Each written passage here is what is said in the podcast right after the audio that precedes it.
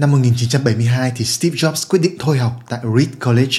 Trước khi cái quãng thời gian học đại học ngắn ngủi của Steve Jobs kết thúc ấy, thì ông đã đăng ký một cái môn học gọi là calligraphy, tức là viết thư pháp. Và cái lý do chỉ đơn giản bởi vì là ông thấy nó thú vị. Ông cảm thấy bị mê hoặc bởi cái tính thẩm mỹ rất là tinh tế của những con chữ. Nhưng mà nhìn chung thì cái môn học này nó không có một chút giá trị thực tiễn nào cho cuộc sống của ông lúc đấy cả. Mãi cho tới 10 năm sau khi mà Steve Jobs đang nhận trách nhiệm thiết kế cho cái máy tính Macintosh đầu tiên ấy thì ông mới nhận thấy rằng là tất cả những gì mà mình đã học được trong cái môn học đó về thiết kế phông chữ, về đồ họa, về tư duy thẩm mỹ đã giúp cho máy tính của Apple có cái giao diện đẹp mắt này và có cái trải nghiệm người dùng ưu việt. Và từ đó thì Steve Jobs đã tạo ra được một cái sự đột phá mới cho cái cuộc cách mạng về công nghệ trong những năm 70 và 80.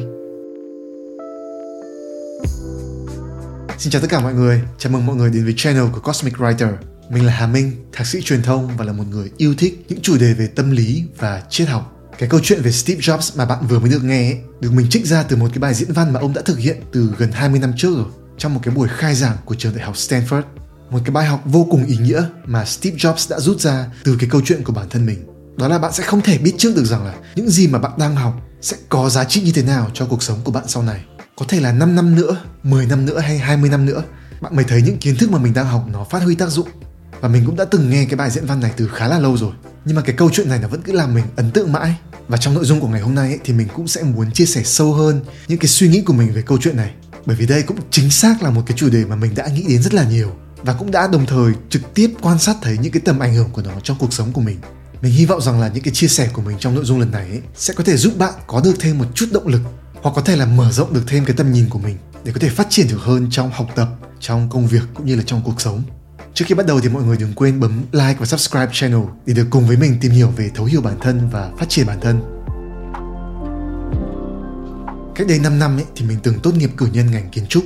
và mặc dù là kết quả học tập của mình cũng tương đối tốt nhưng mà mình đã cảm thấy rất là hoang mang bởi vì là mình thật sự không hứng thú với cái lĩnh vực này đến thế. Mình cảm thấy rất lo lắng trước cái viễn cảnh là mình sẽ phải đi theo cái con đường này cả đời. Và lúc đấy thì mình đã đưa ra một cái quyết định mang tính bước ngoặt gần giống như là Steve Jobs năm 1972 mình đã bỏ ngành kiến trúc và chuyển sang học về truyền thông. Lúc đấy thì mình chưa có một cái tầm nhìn đủ rõ ràng về cái việc là mai sau mình sẽ làm cái gì, mà chỉ đơn giản là mình cảm thấy hứng thú với cái lựa chọn này. Mình cảm thấy mình có khả năng, mình yêu thích việc được sáng tạo, được viết ra những câu chuyện, được làm ra những sản phẩm nghệ thuật có chiều sâu và chạm được đến cảm xúc của con người. Và khi mà mình quay xe như thế, thì mọi người xung quanh mình đã khá là sốc. Gia đình mình thì rất là tiếc, bởi vì là mình đã mất hơn 3 năm tuổi trẻ học trái ngành và cái tấm bằng kiến trúc mà mình đã bỏ ra rất là nhiều công sức để có được ấy thì bây giờ nó chẳng được dùng vào cái việc gì cả. Nhưng mà bản thân mình thì lại nghĩ khác. Mình không thấy cái quãng thời gian đấy nó bị bỏ phí một chút nào cả. Bởi vì là những cái giá trị mà mình nhận được từ đó ấy, là vô hình. Nhờ có hơn 3 năm theo học ngành kiến trúc ấy, mà mình đã học được những cái kỹ năng về đồ họa hiểu biết hơn về tư duy thẩm mỹ tư duy sáng tạo cũng như là khả năng trình bày và bảo vệ một ý tưởng. Tất cả những cái trang bị đấy nó lại trở thành thế mạnh của riêng mình khi mà sau này mình chuyển sang mảng truyền thông. Bằng chứng là hai năm sau đấy mình đã tốt nghiệp thạc sĩ với cái số điểm GPA gần như là tuyệt đối. Mình được giáo sư trưởng khoa viết thư giới thiệu và kể cả là sau đấy khi mà mình đã về Việt Nam rồi ấy, thì mình cũng vẫn tạo dựng được chỗ đứng và tầm ảnh hưởng của mình khá là nhanh chóng trong vai trò của một content creator. Trong khoa học tiến hóa ấy, thì có một cái khái niệm được gọi là acceptation mà mình đã thấy rất là thú vị. Acceptation là khi mà một đặc tính hoặc là một cấu trúc sinh học được hình thành nên trong cái quá trình chọn lọc tự nhiên với cái mục đích ban đầu là để đảm nhiệm cho một cái chức năng sinh tồn nào đó nhưng mà về sau nó lại có cái sự thích ứng để có thể đảm nhiệm một cái chức năng hoàn toàn khác? Nghe qua thì sẽ thấy nó hơi lằng nhằng phức tạp đúng không? Nhưng mà chỉ cần một chút minh họa ấy, là bạn sẽ hình dung ra ngay. Chẳng hạn như là với bộ lông của những loài chim thời kỳ đầu ấy thì những cái loài bò sát nguyên thủy hình thành nên cái bộ lông vũ của mình với cái mục đích là để giữ nhiệt để chúng có thể sinh tồn được tốt hơn trong những cái điều kiện môi trường khác nhau. Nhưng mà về sau ấy thì cũng chính nhờ cái bộ lông đấy nó lại trở thành một cái đặc trưng quan trọng để chúng có thể phát triển được cái khả năng bay của mình và từ đó thì chim là một cái giống loài mới được tạo thành. Hoặc là như với con người đi cái lưỡi của chúng ta ban đầu nó được tạo thành chỉ để đảm nhiệm cho những cái chức năng vị giác. Nhưng mà nhờ cái sự mềm dẻo và linh hoạt của nó ấy, thì về sau nó lại trở thành một cái cơ quan quan trọng giúp cho con người tinh tế hơn trong cái việc phát âm và từ đó đa dạng hóa cái vốn ngôn ngữ của mình. Hoặc là như với đôi bàn tay này chúng ta có những cái ngón tay dài giống với những loài linh trưởng khác. Với cái mục đích ban đầu ấy là để cho tổ tiên của chúng ta có thể thích nghi được tốt hơn trong môi trường sống. Tức là để đu bám vào những cành cây ở trên cao ấy và tự bảo vệ mình khỏi những loài thú dữ ở dưới mặt đất. Nhưng mà về sau ấy, khi mà loài người nguyên thủy có cái sự mở rộng cái tập tính sinh tồn của mình, thì cũng chính nhờ những cái ngón tay dài này, nó giúp cho chúng ta có thể cầm nắm các đồ vật, chế tạo các dụng cụ. Nó giúp cho con người trở nên linh hoạt hơn, khéo léo hơn, nguy hiểm hơn, thực hiện được những cái hành động tinh xảo hơn và trở thành những người thợ săn, thợ thủ công, nghệ sĩ hay như bây giờ là những người gõ phím. Tức là nhìn chung ấy, thì sự sống nó có cái khả năng thích ứng như vậy rất là linh hoạt và kỳ diệu. Và trong cuộc đời của mỗi người ấy, thì mình cũng quan sát thấy những cái mô típ phát triển tương tự. Nhưng mà thay vì là cái sự thích ứng của một đặc tính sinh học, thì nó lại là sự thích ứng của một kiến thức hoặc là một kỹ năng. Có những thứ mà bạn học được ấy, bạn không chắc là nó sẽ mang lại giá trị gì cho cuộc sống của mình. Nhưng mà mãi về sau, vào một thời điểm nào đó mà bạn không hề đoán trước, thì bạn lại tìm ra được những cái cách thức mới để vận dụng được những cái kiến thức và kỹ năng cũ đó vào cuộc sống của mình. Và thậm chí là nó còn có thể tạo thành những cái lợi thế đặc biệt của riêng bạn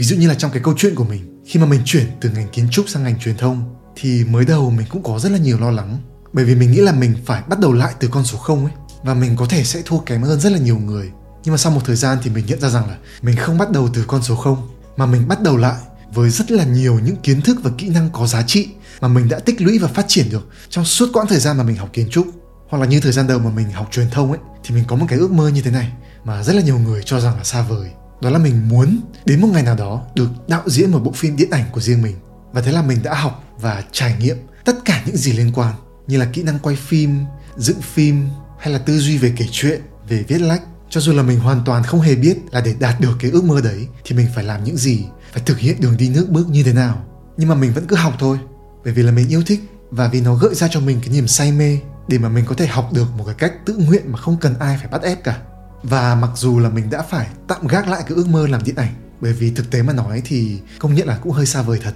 Nhưng mà những cái kiến thức mà mình đã học được từ nó ấy, thì lại không hề vô nghĩa chút nào cả. Nó trở thành tiền đề để mình bắt đầu cái hành trình làm sáng tạo nội dung độc lập và xây dựng những cái kênh truyền thông của riêng mình như là cái kênh youtube này. Tất cả những cái kỹ năng về quay dựng về đồ họa và cả những cái tư duy về content ấy nó trở thành những cái trang bị tối tân ấy, để mình có thể tự sản xuất được nội dung của riêng mình đấy là mình còn chưa kể đến những kiến thức về tâm lý mà mình đã tìm hiểu được trong suốt nhiều năm trước đó. Và cái mục đích ban đầu chỉ là để thỏa mãn cái nhu cầu thích tìm hiểu của mình, hoặc là để áp dụng cho bản thân. Nhưng mà về sau nó lại trở thành một cái nguồn nội dung phong phú để mà mình có thể khai thác. Và khi mà mình chia sẻ nó ra thì mình mới nhận thấy rằng là à hóa ra những cái kiến thức này nó không chỉ hữu ích đối với mình, mà nó còn hữu ích cho rất là nhiều người khác nữa. Tức là những cái kiến thức đấy, nó cũng có cái sự acceptation, có cái sự thích ứng, nó mang lại giá trị cho mình ở một khía cạnh nhưng mà về sau mình lại tìm ra được cách để nó có thể phát huy được giá trị ở nhiều khía cạnh khác. Cũng giống như là Steve Jobs ấy. Mới đầu ông ấy đăng ký học cái lớp về thư pháp ấy. Chỉ đơn giản bởi vì là sở thích cá nhân chứ không có một cái mục đích nào đó sâu xa hơn cả. Nhưng mà mãi về sau khi ông đã ở cái vị trí lãnh đạo của Apple rồi ấy, thì những cái kiến thức đấy nó mới có cơ hội để được phát huy tác dụng. Nó mới giúp cho ông thiết kế ra được những sản phẩm công nghệ với giao diện và hình thức mang đậm tính thẩm mỹ. Vậy cho nên mình cho rằng là ấy, không có một sự học nào là vô nghĩa cả và ở đây, mình đang nói đến những cái sự học thực chất vì những giá trị thực chất, chứ không phải là học đối phó vì bằng cấp hay là điểm số. Bạn hãy thử quan sát điều này trong cuộc sống của mình mà xem. Nếu như có bất kỳ một cái thử thách nào hấp dẫn bạn, nó gợi ra cái niềm say mê cho bạn, thì hãy cứ cháy hết mình với nó, đặt trọn tâm huyết của mình vào nó, để nó trở thành những cái trải nghiệm giúp mở mang những cái giới hạn của bạn, giúp cho bạn phát triển và vượt qua được chính mình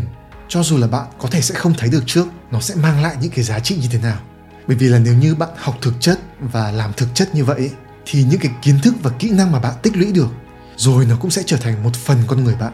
Sẽ giúp cho bạn mở ra được những cái khả năng mới, tìm ra được những cái cơ hội mới. Sẽ có cả một cái bầu trời tương lai tích cực và tươi sáng mở ra cho bạn. Nếu như bạn tiếp cận cái sự học của mình bằng một cái niềm say mê như vậy, bạn cứ hãy tin vào điều này. Bởi vì là trải qua rồi thì bạn sẽ thấy như Steve Jobs cũng đã kết luận điều này trong cái bài diễn văn của ông. Chúng ta chỉ có thể connect the dots tức là kết nối và sâu chuỗi lại được mọi thứ khi mà chúng ta nhìn trở về quá khứ. Còn ngay lúc này đây ấy, thì có thể là mọi thứ nó vẫn còn đang mơ hồ nhưng mà chỉ cần bạn sẵn sàng lắng nghe cái tiếng nói trực giác bên trong mình hướng đến cái sự mở mang và phát triển của chính mình thì dần dần bạn mới có thể mở khóa được cái viễn cảnh tương lai tươi sáng đấy. Giống như là cái câu nói mà triết gia người Đan Mạch Soren Kierkegaard đã từng nói